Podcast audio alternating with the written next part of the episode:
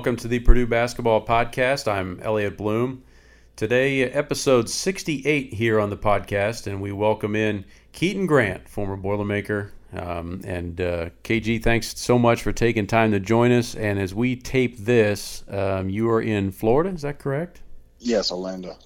Okay, Orlando, where you're, uh, where you grew up, where you're from. Um, so thanks for taking time, man. Thank you for having me. Thank you for having me. I'm glad to be here.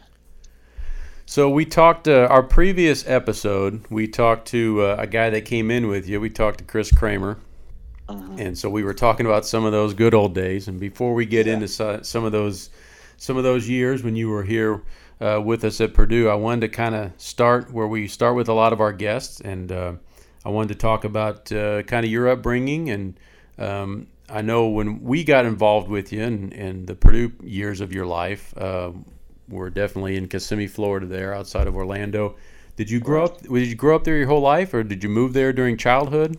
No, I grew up. I grew up there my whole life. I grew up in Kissimmee. Uh, right, everyone knows Kissimmee um, because of Disney, and then a lot of people when they come down, they stay in Kissimmee because uh, it's so close to Disney because of all the resorts that we have. And yeah. so, um, you know, I was born in uh, Winter Haven, Florida, but I, I, have been in Kissimmee um, all my life. I think my mom told me we moved uh, into Kissimmee when I was one week old, when I was only one week. So I've been there all my life, and I was born and raised there. So pretty much. So. Cool. So what was uh, talk about childhood in Kissimmee? What was uh, what was it like growing up? Uh, I mean, pretty much like any other childhood. You know, I had a lot of friends. I was outdoors. Uh, I think for me, uh, except for our entertainment, my mom worked at Disney, and so we went to Disney quite often every Christmas, you know, for the parade and the Christmas tree. And then, you know, we have Universal that's right next door to Disney. And then we got uh, Busch Gardens that's in Tampa. That's with us about 45 minutes away uh, from Kissimmee. So, I mean, from that point, and then we have the water parks. Uh, I mean, Disney water parks. There's a place when I was younger called Water Mania. I mean, I was pretty much outdoors the whole time. If we had the little bikes where everyone in the neighborhood had bikes, and yeah. Playing, and then that's when I started with basketball when I was about six years old, and I, I was multiple sports. I played basketball, baseball, football, and I pretty I was pretty good in all of them. And then I just gravitated towards basketball. Um, when people, when adults start telling me that I, I couldn't do it, and I was like, oh yeah, so I'll show you. So that's how I really, really, really got started in basketball. I just took it as a, a personal thing to me. I love that. I love that part. So when you started with sports as a youth, is it something where it just kind of evolved with kids in the neighborhood? Did you have a family member who like said, "Hey, we got to sign you up for some sports," or was it just kind of an organic thing that happened just being with friends? Well, my, my, my all my family was in sports. Uh, my older brother James, he played basketball, football, baseball, so of course I looked up to him. And then I have a ton of cousins. My my dad on my dad's side, he has uh, nine brothers, one sister, and then when we uh, for the Fourth of July, the whole family rituals we'll go to uh, South Carolina, where my grandma uh, lives, and we'll all go visit there. So everybody's going there. So we're all playing football, we're all playing basketball, we're all playing baseball, and I'm one of the youngest ones out of all of them. So I'm trying to keep up, but you know they're, they're, they're having it rough on me. I'm, I'm, not. They're not taking it easy. So and so you know that's, that just started my competitiveness, and you know as the younger we all I can't play, so I'm crying on the sideline. So finally, when I get my opportunity, finally when I get my opportunity, uh, I, I, don't do well, so I'm still crying. No, no, you got to go sit down. You got to go sit down.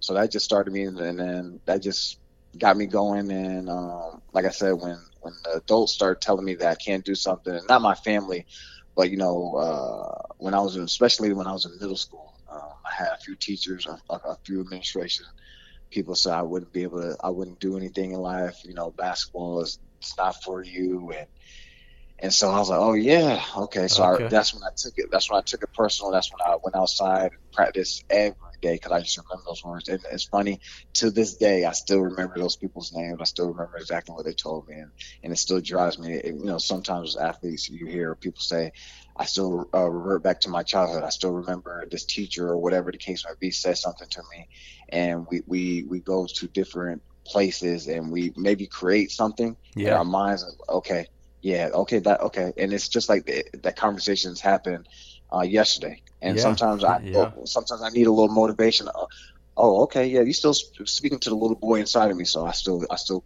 go on that from time to time. That that's awesome. Did did you watch the? Uh, did you, I'm sure you did. Did you watch the Jordan documentary? You know, it's funny. I haven't. I have to be the only person in America, especially the only athlete in America that haven't. Uh, you know, I have three kids, and so honestly, when nine o'clock rolls around, it's peacetime because yeah. they go to bed. Yeah. They go to bed at seven thirty. So I'm really enjoying. So the one thing I was not doing was uh actually looking at the TV. I was either reading or just looking at the ceiling, like just admiring just a piece in the house. So yeah, I, I, I, I, will watch it. I can completely relate to that. And if if my uh, I did watch it with my son, and um, you're the the, re- the references you make this that motivation. You know, as you watch the documentary documentary, I think everybody knows what a competitor MJ was, but then as you see some of the ways he would try to get himself up for games and just little things like he would just find ways to get motivated. Um, right. and, and I think a lot of athletes are like that. You know, when you play and and you know you've been playing basketball a long time, um, and even now, like you know, I'm around Coach Painter and around some of these guys who come through the program. Mm-hmm. It's de- it's demanding, and you know, it's a 365 day a year job anymore. Exactly. And you're in the gym, you're working on your craft, you're working on your game, and you need to find little ways to keep your blade sharp. And you know that might be it's it might be unfortunate a guy says the wrong thing to you at the wrong time and all of a sudden like that gets locked in your mind but hey right. if that's what it takes to get you going then you're going right. as an athlete you got to use those kind of things oh yes for sure it, you know it, for us it, for us to say it out loud is it, it, might sound funny to another person, but it might be a time where you might be in a warm up line, and then someone uh, yes. from the opposing team might be standing out in space, not even looking at you. Oh, are you looking at our team? Oh, yeah. that, that, oh, okay, okay. Oh, they oh they trying to they trying to uh they trying to stare us down. They trying to put fear in us, and that just gets you going. And then you might say something to uh to uh, one of your teammates. I might say something to CK, or I might have said something to each one, whatever case may be. And look, man, they're looking at us like, yeah. oh, okay. Oh, they're yeah. trying to okay. They they trying to they trying to test us, and so that just gives us gets us going in that in, in that standpoint. Or you know, for us being at Purdue, you know, the funniest thing will be, let's say we're playing, I don't know, Illinois, and then we might be walking around campus, whatever case. Hey, and someone might yell to us, "Hey, man, what y'all gonna do this uh, on Saturday? You know that uh, Illinois beat us uh, two years ago, like two years ago. Like we're talking about now, like right, uh, right, we, right. We're gonna see. It's like, man, you remember when dude was talking to us, and uh, we we gonna say something about that. We're gonna say something. so when we walk around campus, they're gonna give us some gratitude. So it's just a small things. You know, yeah, something that an athlete does. And, it's just in us. You know what's funny is when we were talking, as we were talking about this, I thought of a couple instances, and one I know you were part of. We were in uh, the Virgin Islands playing mm-hmm. Tennessee yeah. in the championship game of that tournament, and right. um, for our, for our listeners and our fans um, at that event. And both of us were, I think, we were both top ten teams. Um, we had both really good teams. Um, that was the pre one of the premier non-conference games of the entire non-conference season in college basketball that year. And right. I remember we at, at, that particular event, everybody stayed at the same hotel. So yeah. all four teams were in the same Marriott there, great place, and they had a breakfast buffet for all the teams to go eat. And yeah. one morning, uh, this is the might have been the day of the championship game. Right. Um, Robbie Hummel goes down. He's he's minding his own business. He's dishing up some eggs, and one of the uh, Tennessee players bumps into him on purpose and says, "Man, you guys are going down tonight," or something to that effect. I'm sure there was probably some more colorful words thrown in there, and Rob immediately goes back to you guys. I want to get your take on it, but this is the story I got. And he goes right. back to you guys and said, "Hey, there is no blanking way we're losing to these dudes tonight." Is that is that an accurate story that I got? Yeah, yeah. Um, that I mean, it, it's it's see that's the thing when you stay in the same hotel, it could be it could be a bump, right? And mm-hmm. so I mm-hmm. remember that, and I was like, okay, so they trying to test us. They think we're soft. Yeah. They think because you know they're from the SEC or whatever case may be, and for us, okay, at that time, um, you know, previously we played Florida, so that's when they won the championship. But we look at SEC, we was like, okay, man, it's a football conference. So you think you for you think you for to play a Big Ten school and you think you for to punk us or something like that. We know that's not going to happen. You know, at the worst case scenario, we can have the worst offensive game in the history of college basketball, but we know we're about to lock you up. So okay, I guess it's going to be a six-five game, and we're going to win. So you know, just that with the with the other team staying uh, in the same hotel, yeah, it could have been a bump. It could have been, let's say, we're going to go uh, in the elevator oh, see, they all got the same headphones. So what they, so what that sponsor thought they better than us. So because we didn't get the uh, headphones, yeah. okay, that's how it's going to be. so it's just the smallest things that will trigger you as an athlete, and just that competitive flow with the juices are going and then it's on. As soon as the tip off, hey, okay, we're gonna lay some up. We're gonna see who's gonna be the better team at, at the end of the buzzer. So yeah, that's awesome. That's awesome. We yeah, I just looked up. We were ranked sixth. They were ranked ninth in the country, and obviously we okay, okay. we got the one point win, and and uh, yeah. it was a great great uh, college basketball game, especially for that early in the season. So. So I want to, Elliot. You know, uh, Elliot, not to cut you off. See, you know what I remember too. I remember yeah. after the game. Yeah. When we went back to the hotel for a meal, they was they were not too happy about it. So they were talking the whole time and it was like, "Listen, what can you do? You lost. It, it, there's no more talking. it's off the court now. You had the chance to beat us. You didn't beat us." So I remember so much after, after the game when we won, and then we went back to the hotel to start talking like, "It's over with now, brother. It's, it's over with. Take the loss." That's awesome. That's awesome. So um, we uh, I want to go back to you know back to the childhood. So you start playing you gravitate to basketball, good in good in a lot of sports. And I remember, you know, I remember that um, fact about you that you did play multiple sports and were good in both. And I talked to that with Kramer when we talked about that. He, you know, he had some success in other sports too. Did you feel like being a kind of a multi-sport guy growing up um, was a benefit? You know, even, even and did that help you in your basketball game? I think so. I, I believe so because the anticipation that um, that I did uh, that I had at Purdue and then also in my professional career, just anticipation came from football. You know, being able to uh, to anticipate different things when I played defense, being able to read the quarterback, that helps. And then the hands and eye coordination that I had to do with baseball, um, that also helped with uh, basketball. And then the footwork that you had to do with football, that trans uh, transitions over to basketball. And then being able to what I hear about um, now, kids only focus on one sports and they get burnt out. Yeah, and then their right. body, their body going through. Now I know AAU is a lot more games than when I played, and mm-hmm. I thought when we played, I thought we played a lot of games. You know, right. three, game, three games on Saturday, and then on sun, Sunday's championship day, that one game at 9 a.m. and then another game at 11 and maybe the championships at 4.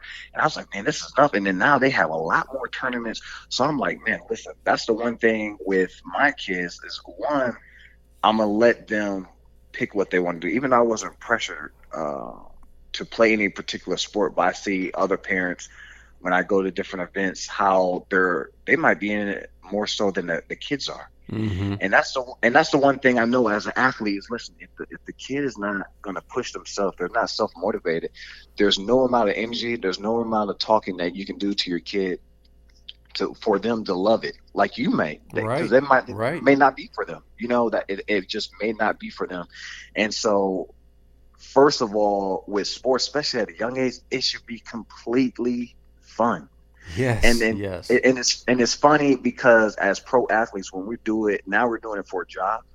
A lot of athletes, you'll hear them saying, "So listen, I just I kind of just miss having fun." Because when it gets to the politics, when it gets about the money, and then as, as, as other things that's involved behind the scenes, it's like man, I just I just really just miss just having fun. College was the, the, the best day as far as playing basketball was playing basketball just because there was nothing. I just go out and you're playing for the name on the front, and then you get the gratification when you're walking through. You see in a newspaper, then you see you just uh, you, you you go through ESPN, you see your name at the bottom of the screen. I mean, that was just so gratifying. Yeah, you know, and and it's just uh, now it's completely different. So I think that the multiple sports and letting kids have fun, and then when they when they decide that they want to have they want to take it more serious, then it's on them. You know. It's great to hear you say that because, um, and you have kids, so you you're you know um, you're familiar with that youth sports, the current youth sports world, and and yeah. you know I've got kids as well, and it amazes me sometimes um, that that that exactly what you said the fun part you know this is supposed to be fun and you know i right. There's been times when i've had that discussion with my son like hey you know you need to have fun playing this. Like we're not going to live or die on whether or not we win a game. We're not going to live mm-hmm. or die on how many you know hits you had and and all that stuff. It's not that is not what it's about. That's not worth it. And it's hard sometimes um, I don't know how you react or anything, but as a parent, like it's hard for me to sit there. Like the last thing I want to do is be that parent that's, that tells the coach how he should do his job, his or her right. job. But right. at the same time, like I want to tell some of these coaches, hey, chill out and just let the kids have fun. Like I, I, there's no Hall of Fame for you sports coaches. Like I got news for some of these coaches out there. Like you, your career record uh, does not mean a thing. Like mm-hmm. you know, let them have fun with it. So. Yeah, yeah, and that's the one thing I ask my daughter when she does play or she does participate in anything. The, the first question I ask, "Did you have fun?" And if she says yes, then I'm smiling. Okay, yep. baby. Yep. Then, then, you did well. I'm, I'm, I'm proud of you. You, you did you uh I, I, see that you got a sweat. Did you, you have fun? Did you work as hard as you can? And that's all that matters for now because at the end of the day, that's instilling um, good values. You know, hard work, passion, and just having fun. Yeah, that's awesome. Yeah, that's that's well, very well said. By the way.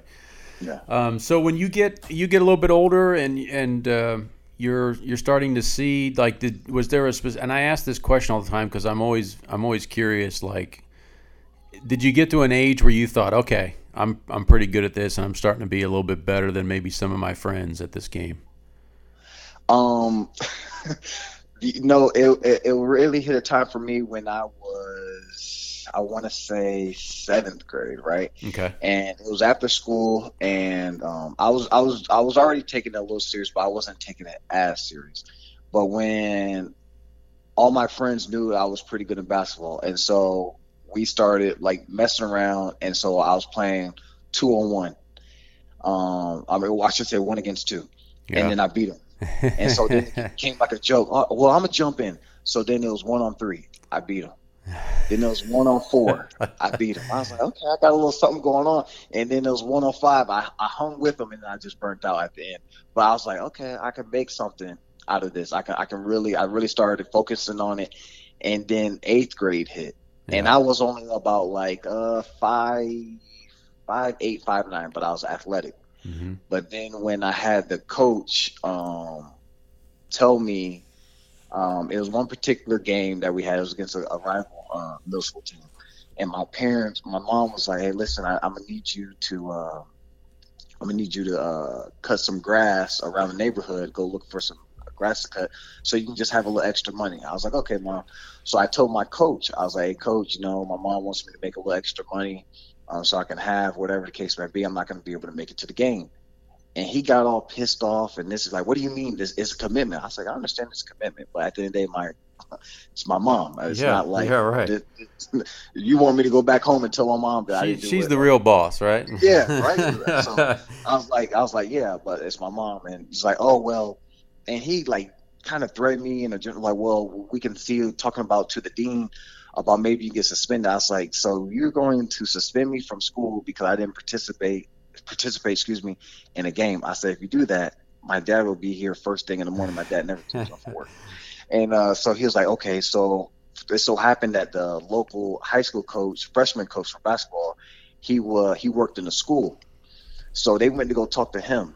And it was like, hey, uh, I think his, his name was Vince. He's like, hey, Vince, you know, Keith's not going to play in the game. You know, he's not committed to the team, whatever the case may be. I was like, oh, that's okay no disrespect, coach, but I wasn't planning on playing freshman basketball when I got there anyway, when I went to high school anyways.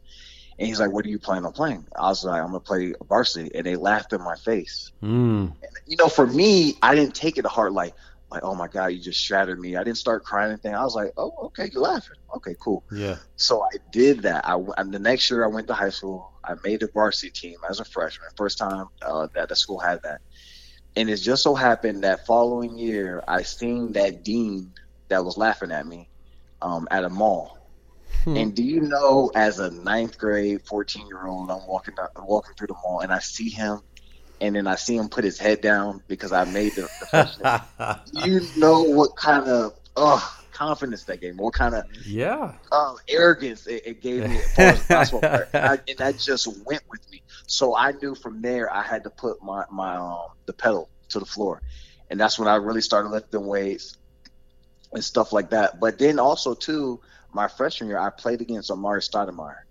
Okay. Um, and, yeah. and I was a man child first of all, and so yeah. seeing that, I was like, oh, that's what that's what that's how your body has to look. Yeah, that's the type yeah. of skill you got to have, and so that really drove me as well too. So that the eighth grade pretty much um, is the one that carved out me being going excelling in basketball. That's why I stopped playing um, football. Um, baseball had stopped a few years before, and I was like, this is what I want to do. That's this really, is what I like. That's cool. This is what I want to do. So yeah. That's cool, and, and fortunate for you that you found that passion like that. Um, yeah, you know, some yeah. guys are still searching for for a passion. Um, so talk about as you get older, you get you know through your high school years. Um, how did how did uh, when did the recruiting start? When did it really pick up? How did that work for you? Um, the recruiting started in about what was it, tenth grade, tenth grade, eleventh grade. Yep. Um, I went to the Nike All American camp. That at the time, I, I don't even know where it's at now, but at the time it was in Indiana, yep. Indianapolis. And uh, and then I had a stack team. I had Tyler Hansbrough on my team. I had Andrew Bynum. That was the year um, that he. I found out that's the first time I ever seen a big man that was skilled. Yeah. And I could do because uh, you know big man in Florida at the time we're athletic, but we're only like six two. I mean, yeah. they're dunking and everything, but a six two. But I see a seven footer. I was like, hold on, but he's about like three hundred pounds. like, whoa, feet, and he has yeah. great feet. And I and I seen Tyler Hansbrough, and uh, and I was like, whoa. Was, and then so I did well there, and then I started getting the um, the recruits. But at the, at the time, I wasn't taking um, my schooling serious. It wasn't like I was a dumb kid. I was just lazy. I was entitled. You know, I got all these schools on me. Oh yeah, yeah. You know, they'll look past it. And so um, I didn't do well in the ACT. I needed a, a 22. I kept getting a 21. I got a 21 three times in a row. Mm. And so I ended up going to prep school, and that's when um, I met um, Coach Martin. Yep. And then Coach Martin comes out, and because um, he knew my coach, um, my coach um, taught him I coached him in prep school, and then that's when I met Coach Painter, and then the rest is history from there. You know, it's just. And your was your coach Whit? Is that where you were yeah, at? And you were in? Were you in Maine? Yeah, Bridgton, Maine. Yeah. 180 all boys school. You're talking about a culture shock. You're talking about the weather. I'm going from Florida yeah. to Maine. I'm going to you know co-ed high school where okay, that's a, talk for another day. And then, um, you know, I go to all boys. I'm like, what did I get myself into? Yeah, yeah, yeah. And, and it was the best thing for me. It was a wake up call, everything. And uh, so, you know, it's funny. we had sorry to cut you off there, but we had I had Brad Miller on a few weeks ago, and he went mm-hmm. to prep school in Maine, and he said almost the same thing you did. He said, you know, it was it was hard It was one of the hardest yep. years of my life. He goes, yep. but at looking back, it was one of the best things I ever did because it just helped prepare me for college and the real world. Yes. Oh yeah. When um there's no just like college there's no experience like college but there's no experience like prep school because you have to mature so quickly there because they it's it's no excuses there mm-hmm. Eh, because you can't say oh well I overslept well you live right on campus like, yeah yeah what you know oh I was sick well the nurse is right there so what, what what's the problem and, and oh well i didn't get the proper uh, uh, you know the teacher doesn't like me or they didn't have enough tutoring like there's only 13 people in your class so why didn't you actually show so there's literally no excuse for you and when I say I, I didn't like it when I was there, but then when I look back on my years, the most fun, probably one of the most uh, fun years I've ever had in my life. Um, there's still people that I still talk to today that was there, and um, I I really don't think my college career would have went the, uh, the way it did if it wasn't for prep school because yeah. it, uh, especially with Coach Lesure, I mean, he is uh, all about responsibility, accountability, take ownership for what it is. Um, and then at, he's no nonsense. Mm-hmm. If you're not making shots, okay, we we have a gym here. Why are you not coming early in the morning to put up shots? Yeah, yeah. Why are you not lifting weights? Like there's no distractions. You don't have, oh, well, I was with my girlfriend. No, you wasn't. You know, uh, you know, my, my little brother sister didn't let me see. no, they didn't. It, it, there's no excuse, and I loved it. I loved it. It's it's a it's a life changing thing for me, in my opinion. That's awesome. Well, I know that um, at, at, the end, it basically came down to Purdue and Missouri. Is that right? Yeah, Missouri. Yeah. Yep. Oh, and Washington. Washington. Oh, that's right. Yep, that's right. And I remember. Um, I'll never forget this about your recruitment. I remember talking to Coach Martin one day. I was at, um, I don't know why I remember this. Uh, I was sitting on my, uh, the first house I ever bought. I was sitting out on the deck on the phone with him, and he said, and and I think this is we've talked about this in the podcast before. Coach Martin calls me Berg, as in Bloomberg, and, yeah. and anybody that knows Coach Martin knows that you're going to get a nickname when you're around the guy. He's just for sure. For he, sure, he's for he's sure. probably the best I've ever been around at getting people nicknames. Uh-huh. And so he would always call me Berg, and he called me. He said, "Berg," he said, "We got I got this guy. Got to have him. Got to have this kid." He said he's at a prep school. He told me, started telling me all about you. Right. And he said, "Man, when I go to the gym, he's out there directing traffic, telling people where they need to be. He talks. He's a communicator. He plays hard. He goes, he is he's us. He is Purdue, man. He goes, we got to have this kid. Right. And I remember when we finally got you, how excited we were, and and I remember being excited. And I, and I had never seen you play, but I just right. remember based on that description from Zo, I was so excited to have you in the program. And at that point, when you and and, and Kramer came in, um, and we had a couple big guys come in with you guys as well that didn't didn't make it, but um, you and Kramer were two of the big reasons why we started getting this turned around. And I still look at you two in terms of Coach Painter's recruits. Right. You know, Teague and Landry were here um, from the from Coach Keady, um, but I thought that you guys in particular really were the two guys that started to get this thing turned around and really kind of helped put Coach Painter's stamp on the program. Right. Um, what were your thoughts, kind of, as you get, you know, what are your recollections from your arrival here to campus that summer before your freshman year? Um, you know, I didn't, I didn't know what, I should, I didn't know what to make of like where we're gonna fit in at. Yeah. And you know, the one thing that I have to say, um, to give a little pat on the back to me and Kramer, we are great plugging guys. Mm-hmm. You know, we we can play multiple positions. Yeah. We can guard multiple positions. Um, we're tough. We're not gonna complain about it. Hey, hey uh, KG, uh, CK, I need you to go do the. Got you. Yeah. We locked in, and, and we're gonna get it done. Um, and that's I think that's the one thing that helped us not only play quite a bit when we were freshmen, um, and at the same time we wasn't complaining. We're going to go through all the workouts.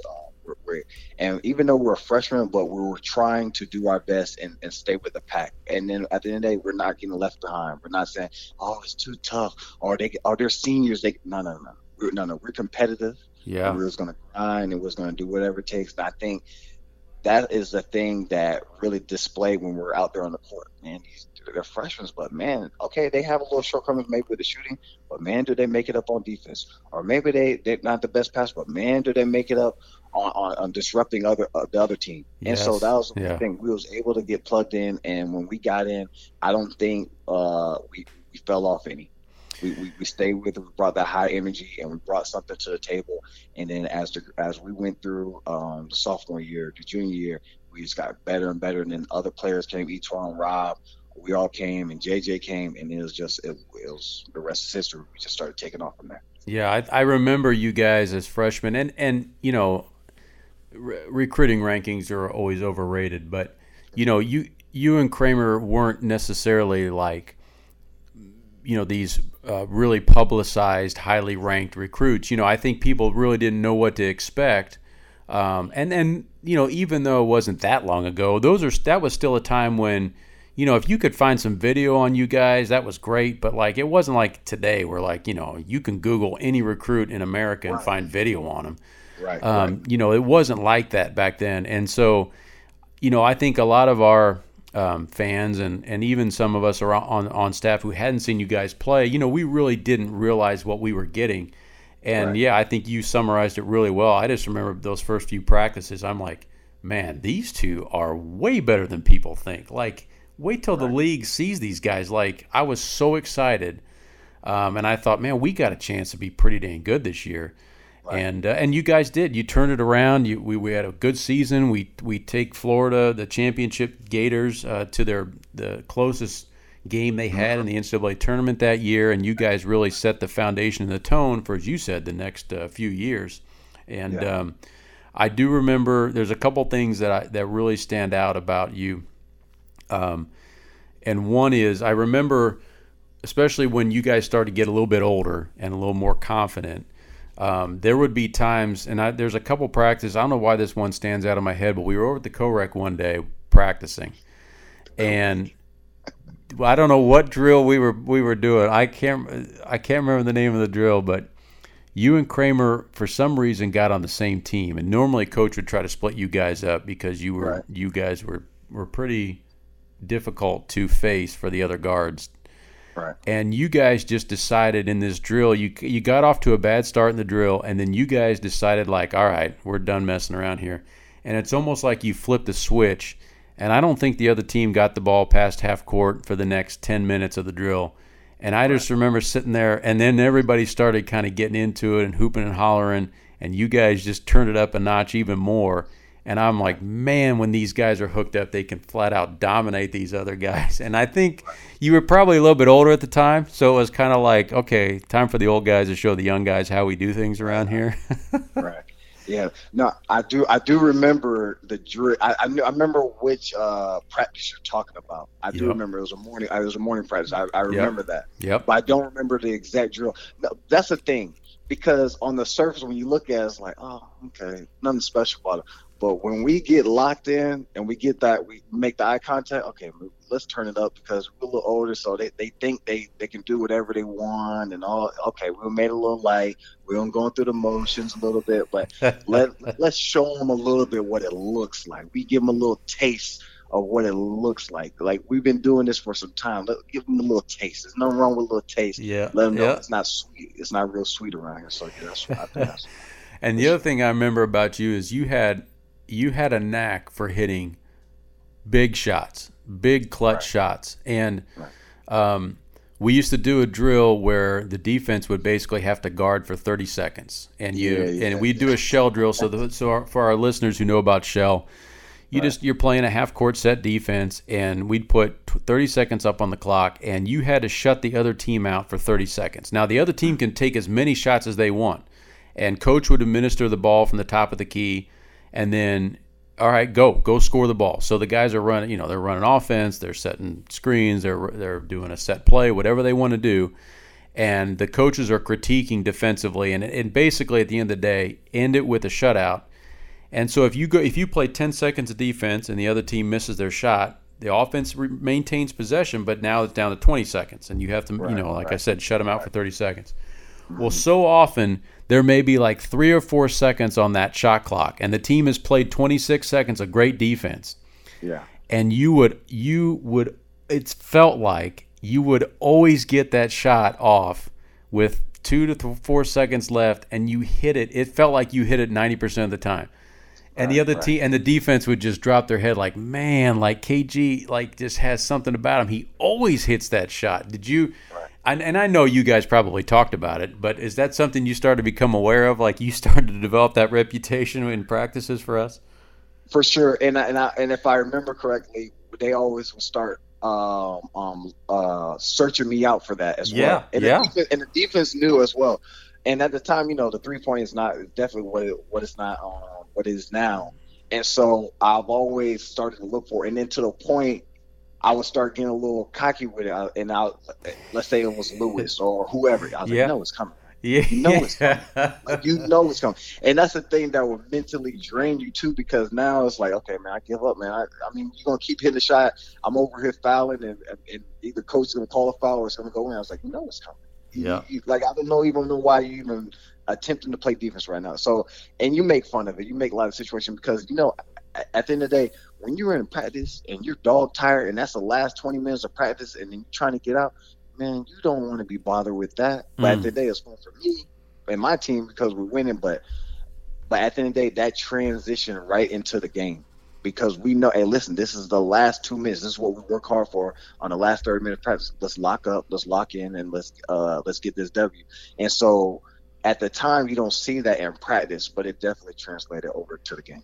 Yeah, that was uh, some great memories, and obviously you hit the big shot uh, against Ohio State in the Big Ten tournament, yeah. uh, the, the Big Ten tournament championship that we won in Indianapolis. Um, mm. You know, we won a regular season Big Ten title during your career. Um, you you you were you were I think one of the more underrated guys that we had because you played with so many good players. Right, um, right, right. But man, you were a four-year rock for us. You know, scored a thousand points in your career, played in a ton of games, 138 games for us. Um, and like I said earlier, I think you're one of the guys that really um, established uh, the Coach Painter era here. So. Um, you know, as you look back on your four years here, you know, what are some of the things that stand out? Maybe, you know, they could be basketball or even off the court. Uh, you know, for for me, uh, not only that we went to the um, the tournament every year, and then we had uh, a couple of Sweet 16, some Big Ten titles. Uh, you know, for me, you know, the one thing I smile about, I listen to you. We, we're doing this uh, this back and forth, and the one thing that I think sticks out for me is the simple fact that before uh, me and Kramer got there, you know, they haven't, uh, Purdue hasn't been to the, the NCAA tournament for a few years. Mm-hmm. And so for us to get the program back on track, I think that is what's most gratifying. I think, you know, our class, uh, the four years will always stick out uh, as a, as a, a memorable time for Purdue and Purdue basketball. Uh, we didn't win a championship or anything like that. We didn't make it to the Final Four, but we got it back, and we had some great memories. And at, at, the end of the day, we beat some tough teams in the Big Ten. Yeah, Big Ten was not a slouch. No, at the time. Right. I mean, there's people in the NBA right now who, I mean, the Draymond, the Eric Gordon, um, um, um, what's his, um, Mike. There's yeah. so many people yeah. uh, that we played against and we beat them. And then you know we played against and then so Isaiah Thomas, um, yep. Quinn Pondexter. I mean, all these players that we beat. I think just the things that we went through as a team, the friendships that we developed, how close knit we were, the tournaments that we won. Those experiences uh, laugh a lifetime. You know, we, I, I talked to E'Twaun and Terrence and Rob um, from time to time, and we'll just reminisce on some of the things and laugh about it. And those are things that I'll carry on and, and tell my kids. And uh, later on down the line, when they actually want to see it, I might show them. Might be that that, that grandpa. say, Sit down. Let me let me show you what, what, grandpa used to do back in my day. You know? Yeah, absolutely. It's, it's, just fun, and I show them the rings and and the jerseys. I still have all my jerseys and all the things, and so I, it's just fun. It's just a once in a lifetime experience to do those things and be on TV and ah, it was just a lot of fun. Well, and you guys had you created such a buzz on campus too. I remember just yeah. some of the you know you, you really started to take Mackey to another level. When, oh, yeah. and it's you know it hasn't it hasn't looked back. I mean, I still think it's one of the best home courts in the country. Um, yep. and and just I remember just going through it all. It just felt like uh, the, the buzz had returned to the program, and, and it was just so much fun to be a part of. Uh, you know that energy that you guys created on campus. Right. No. And and I tell you this, uh, speaking about the buzz on campus, I mean the paint crew. Yeah. When we when you go to these different um, colleges and, and play in those arenas, like man, that's not even allowed. I don't need the paint crew put y'all to shame. Yeah. And so that's the one thing that we look forward to, man. Do you know how, especially let's say we're going to play a big team or an important game, uh, another ranked opponent, and we're going to play there on, on Saturday. Do you know what the paint crew is going to be like on Saturday, bro? like, and they go and, and and we just used to be so ecstatic, and it's going to be a blackout. Oh, my God, that's something to look forward to. Yeah, no doubt, no doubt. Those are those are uh, great great memories for sure. I want to talk about so when you leave Purdue, um, get your degree. Um, you know the real world's calling now, and obviously yeah. uh, you want to. You've been very fortunate. Um, wanted to play, continue to play basketball. Have been able to play basketball, which a lot of guys, um, you know, are not as fortunate to do. And um, it certainly speaks to your talent, but also you've, um, you know, physically have been able to to hold up and do it. So, talk to us about all the different stops that you've made professionally and some of the places that you've been able to, you know, in this whole world basically that you've been able to see because of basketball. Oh yeah, I mean, I've been to, I mean, I've played ten years now uh, professionally overseas, and it's just been an amazing ride. You know, seeing the different the different countries, experiencing the different cultures, meeting different people, it's really gave me a different look on not only my life but on my kids' life. It just also how I look at uh, um, the world in a, in a different set of eyes as well. Because you know, going through different cultures, especially I, I, I always like to uh, point out when I was in Greece, you know, how family oriented. Uh, this is not talking about on the court, but off the court, just how family oriented they are. Mm-hmm. Um, I love that, and I instill that in uh, in my kids as well. Hey, listen, we're all going to sit down and eat as a family. That's we're awesome. All going to, we're all going to put the devices down. Yes. Um, you know, and that's and, and you know that's a small thing, but with, honestly, okay, not now because of what we're going on uh, going on with COVID, but before, if you go to certain restaurants and you just look at different tables, you'll see how many kids have the devices up. Yep. And, and the families are not interacting. And so I looked at that um, when I was in Greece, and every Sunday there was a family above me. Every Sunday the cousins would come over, and they'll have this big spread and they'll just barbecue and they'll just talk and they'll have wine and I'm like I like this. Yeah, yeah. Like like I like I'm I'm getting to know my family. I'm getting to know and one time they invited me up and for the longest I was like no no that's your family family time and one day it was like a holiday so all the the restaurants were closed. I was like I'm starving. Okay yeah I'll, I'll go yeah for sure. And I went and I loved it and I and I and I do that with my my kids now and uh, and um, we we enjoy that time. That's our time for peace to get to know each other. Um, I mean, I've been to Italy, uh, France, Germany, Greece, Cyprus, uh, um, Czech Czech Republic, and my my my middle daughter, uh, she's she was born in France. And so that's the cool thing. So when she's 18 years old, we'll make sure that she gets citizenship. So I mean, it's yeah. just seeing the world and places that I thought I would never go and just experiencing um, different things and meeting different people. It, it's really, it's really, it's a joy. And, and, I encourage that for more people to go out and see the world. I mean, because it's more out there than just America or just your town or just your state or just the big city that's next to you. It's so much in this world that you, you thought that you knew and you, you had no idea. Yeah, I'm glad you said that. I've I've told this story, and I may have even told this on a previous podcast, but um, I used to say naively when I was young, I used to think that um, people would say, Have you ever been out of the country? And, and, this is when I was my late teens and early 20s. And I would say, Well, there's so much I want to see in the United States. I, I'm not worried about outside of right. the country. Right. And then I was able to go abroad with the with the Purdue team in 2002, and I mean immediately when we hit the ground in London, I'm like, what was I thinking? Like I now I want to go everywhere. everywhere. And yeah, and it's it's and I've maintained that stance since. Um, that you know I can't. I, I, wish I had more time to do those things and, and be able to go over there and, and see as many cultures and experience as many things as possible because I think it does make you a better person. To be honest, I think it makes you oh, yeah. more well rounded and you talked about some of those experiences and, and things that you picked up from different cultures. Is was there a favorite stop that you've had along the way that maybe one that stands out more than others? Um, you know, for my family when um, when they came and visit um, when I when I had kids, um, I, Italy was one that sticks out. We uh, mm-hmm. my my wife and my oldest daughter love Italy. We have That's we awesome. still have photos. We still and you know from periodically we'll go through the photos and like you remember this, you remember this, and, and, and it's funny because my daughter she'll get on my iPad and she'll access my photos. And then she'll go back and and it's I don't know it's a little weird maybe all kids do this but they look at old photos of hey Papa look it's me or look it's Victoria when, when we were in France oh I remember remember when she was born remember when you hold her and then you know a memory for me when I was at Purdue is when we had that trip to Australia yes even even though I didn't play because I just had surgery, but that is a once in a lifetime um, experience because we seen the opera house. Yeah. I mean, we we were we were just walking. We're going to the different places. Let alone that the 18 hour time zone difference. Right. I mean, the I mean, but I mean, there's just so much from that trip that was just I mean, just so amazing.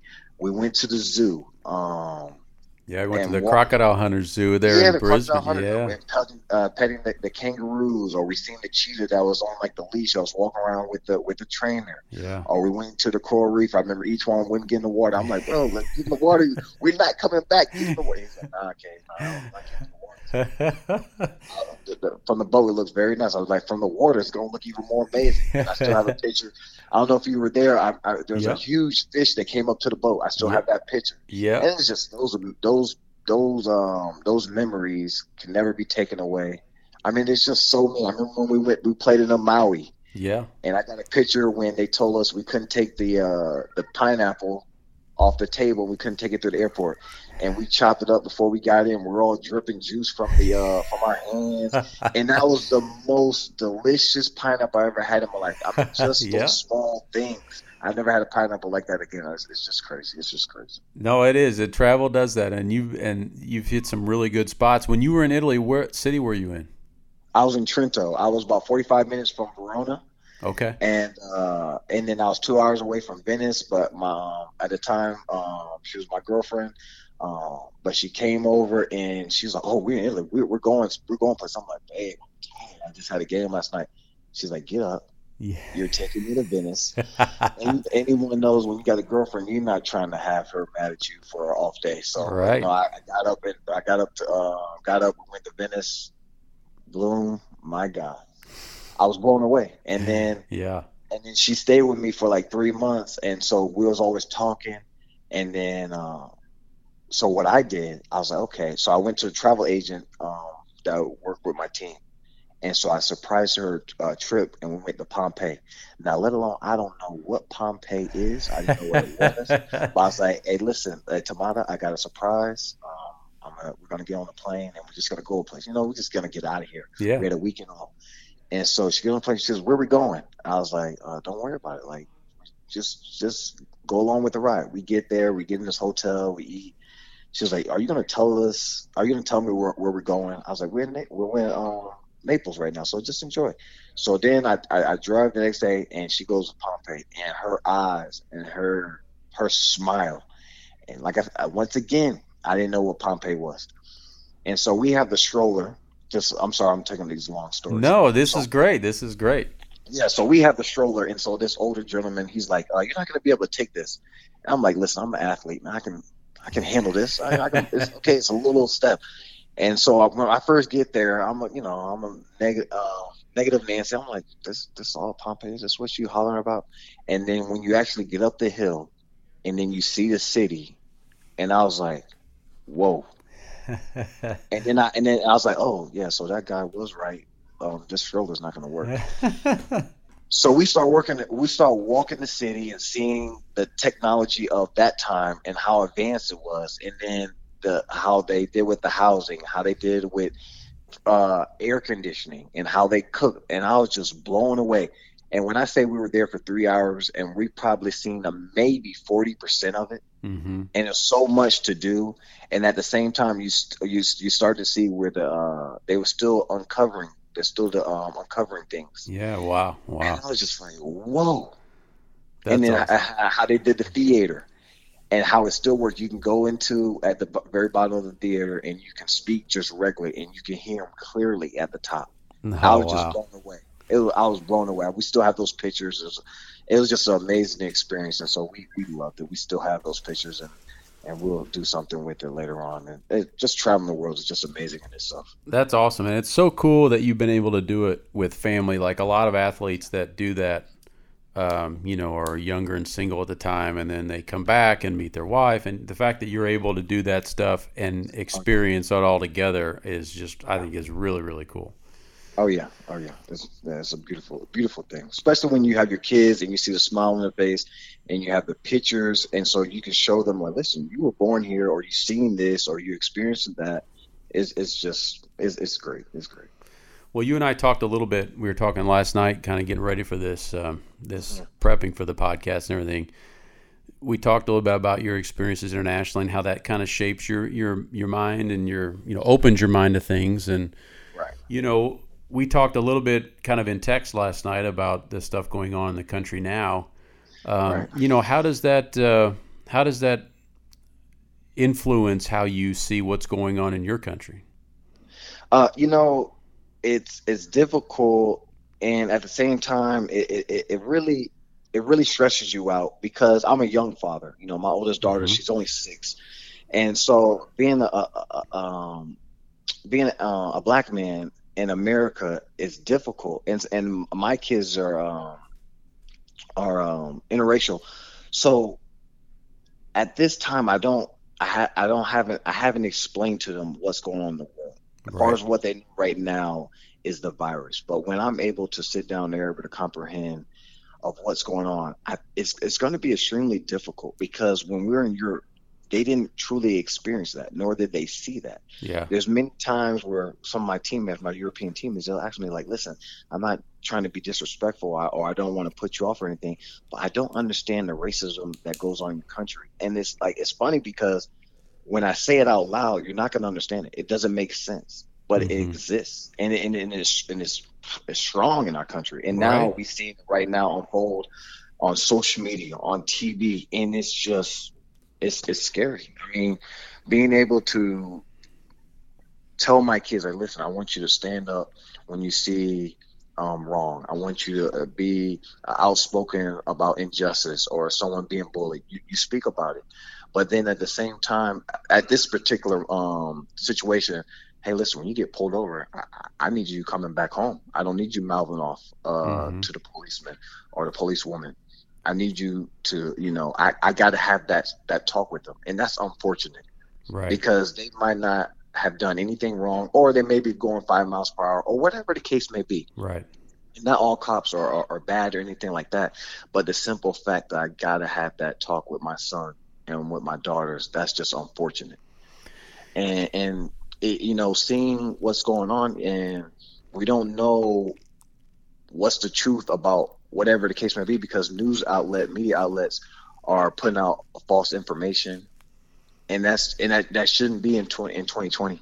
You know, so it's unfortunate. I, we're at a we're at a crucial uh, point, and hopefully in the next few weeks we'll see what's going on with the NBA because you know you want to hear uh, from these athletes, or let alone you hear from activists and and I, I was reading something. Not, I don't know how true it is. There might be a march on, on Washington in August, and me and my wife was talking about maybe going to attending that. So I mean, we just want to be involved as much as possible. I mean, for the for the, the positive, American eyes have been open, and we're looking at ourselves in the mirror, and we're not as up on a pedestal as we should be. You know, mm-hmm. uh, there's other parts in the world that are doing better than us, or from a social standpoint, and I hope that we can find some type of resolve uh, moving forward. But you know, it, it's just it's it's a tough thing to watch, especially when you, you love uh, the people that's in America. You love America as a country, but at the same time, we just we we have so far to go, and there's so many issues that need to be touched, from uh, prison reform to uh, laws that's out of date, and it's just so yeah. much to touch on. So it's such a huge topic, and I think that um, the one thing that because we've talked about international stuff and your travels and things of that, that's mm-hmm. the one comment I would have about all this is that I think sometimes there's always you hear people say, "Well, if you don't like it, leave." Um, it it it's okay to love your country and want it to be better. Like I don't know why people struggle with that concept. Like it's okay to say that, "Hey, look, I love America. This this is my country." but at the same time, I'm smart enough, and maybe some of us haven't been brave enough to say, but there's a lot of things about it that suck, and we got to get better. And it's okay to say those things. Like, I don't understand why that's looked down upon to be critical of something you love. Like, if you if you build a house and you love your house and the floor rots out, hey man, you got to fix the floor like it, yes. if your country you love your country and the and the racism that has occurred since its inception needs to be fixed and hasn't been fixed yet there's there there's nothing wrong with pointing that out and getting the work to get it done and we've waited far too long and I know I'm I'm going to start rambling here in a minute but uh, as a yeah. as a oh, white man as a white man I I feel extremely guilty um, that I feel like we've been driving the bus here for a long time, and we haven't right. done nearly enough. And uh, quite frankly, in my opinion, it's time we get out of the driver's seat and turn it over to some other people that can do a much better job. And um, it, we could we could talk about this for, for hours and, and make this a, a, a podcast on its own, and, and maybe that's something worth doing down the road. So yeah, no, you're right about that. And you know, even though I refer to myself as a black man, you just refer to yourself as a white man. But at the end of the day, it's not about black, white, or whatever the case may be. At the end of the day, uh, we're Americans. And, and you know, I had a I had a discussion with this with one of my friends. You know, only in America we bring in the color. You know, when I was in France, it, which is true, I had to think about it. In France, I'm French. I'm a Frenchman or mm. a French woman, mm. or you know, mm-hmm. or, or, or, I'm Australian, or or um, I'm Vietnamese, or whatever the case may be. Um, but it's only here in America where we revert to a color, and mm-hmm. we're not a color because at the end of the day, underneath our skin, underneath the uh, underneath the layer, the first layer, we're all we all bleed red. We all have white bones. We're all we're all the same skeleton and everything. So I think we just need to start back from the beginning. We really need to reset the button and start over and just look at each and every person as a human and we're and we're American, and then we can go forward from there. Not just uh, just as simple as just a color. Well, great thoughts and, and a great uh, great story um, that you have, Keaton. I just uh, I really respect you, and uh, I follow you on social media and see your family all the time, and um, you just uh, you've created a wonderful, wonderful family and a and a great life, and uh, we're just we're really proud of you back here and all the things that you've done. Um, before we let you go, I want to do we do this with all of our guests. We have a final four set of questions that we ask everybody, and these are kind of okay. just off the beaten topic questions. Okay. So our our first question of the final four with Keaton Grant is, what is your go to music of choice? It's going to be rap and hip hop, but really, honestly, it's only a certain amount of current artists that I listen to. Otherwise, I'm um, kind of back ten years. Okay. Um, so for me, my favorite artist right now, uh, Jay Z, mm-hmm. J Cole, um, Drake, and then that uh, it's not going to deviate too much from that. Um, okay. Yeah, I'm not really too much in liking the, the new rap. It's all like one hit wonders or yeah. not, no, not no one's really into the the, the whole project. Um, you know, so right, yeah, yeah. It, the music has changed in that regard. There's no question about sure. that. Question two here on the Final Four is what is your favorite all time book or maybe a good book you've recently read? Hmm. Well, I, will put a plug in. Access granted. Uh, there you go. book that um, you wrote. Yeah. Yeah. Um, I just started uh, Michelle Obama's book, Becoming. Okay and so uh, I'm, I'm I, when I said I just started maybe like a week ago, so I'm really enjoying that at the particular time. So I just go, I'll, I'll just go what I'm currently reading right now, Becoming. That's awesome. We have that at our bookshelf at home, and I think okay. I think my wife's read. I don't think I have. I have not gotten to it yet, and that's, but okay. it's definitely uh, it's in our home library and something that okay. I will get to eventually with tremendous respect for her and uh, and her family. Right. Right. Third question here on the final four. If you could wave a wand and do any other profession starting tomorrow, what would it be? Um, I would probably, you know, I would probably do, let's say, a teacher. Um, I I'm, I'm not gonna I'm not gonna do a teacher because I, I do uh, different things with with uh with my foundation. Okay. But I'd probably be a teacher because you know a teacher is one of the most important jobs in the world. Right. Um, I mean, it's, it's, it's very thankless. Uh, I mean, they give so many hours. Sometimes they give their own money as far as um, as far as materials. Mm-hmm. I mean, you're, you're dealing with 30 different attitudes, 30 different households, yeah, 30 yeah. Personas. And at the end of the day, they still don't get the gratitude. They still don't get a thank you as well as they should. Um, so yeah, probably that prior teacher. Oh, good for you. I, I we have. I don't think we've had many uh, teacher answers to that question. So that was uh, that's very cool to hear you say that. And I'm in complete agreement. We need uh, good teachers are uh, one of the keys to uh, to improving society as a whole. So it's it's oh, cool to hear you say that. Oh, yeah. Final question here on the Final Four with Keaton Grant. What is something that no one or very few people know about you? A little known fact. A little known fact. I played the trombone um, pretty much all through middle school. Really? Um, yeah. Don't ask me why. um, when, you know, you know how you do the ori- you know how you do the orientation when you're about to go to middle school. Yeah, and, yeah. You know, I went around the school and I went to the band, and I thought it was, the, like the coolest thing ever. Now I haven't played uh, since high school, but yeah, I, I played the trombone uh, all through middle school, and then I, I, I got tired of uh, carrying around the case, and then like I said, I started playing basketball, so I thought it was too cool for my own good. So I'm like, I'm not carrying around this, so I'm trying to talk to girls or something like that. So yeah, I put the trombone down, but yeah, the trombone. That is awesome. Well, th- that's cool for a couple reasons. First of all, you had no hesitation uh, on your answer, which is great because a lot of people will come on and they have to really think on it, and yours was Oh. just right there. Um, Yeah. I never knew that about you. Would never have guessed that about you. Um, Another reason I'm smiling ear to ear now is my daughter's getting ready to go into sixth grade, and she has she was facing one of those decisions as well, like what concentrate or what you know specialty do I kind of go into, and so it's it's funny Right. to I, I can totally relate to that decision because uh, I have a family member going through that right now as well. So Right. Yeah. yeah, that's a that's a great answer. That's very cool. Well, hey man, I want to thank you for taking time here today. Um, again, just uh, think the world of you, and um, uh, really proud of uh, what you've gone on to do and what you continue to do, and and uh, we we uh, we just appreciative of you taking time with us, and we wish you the best.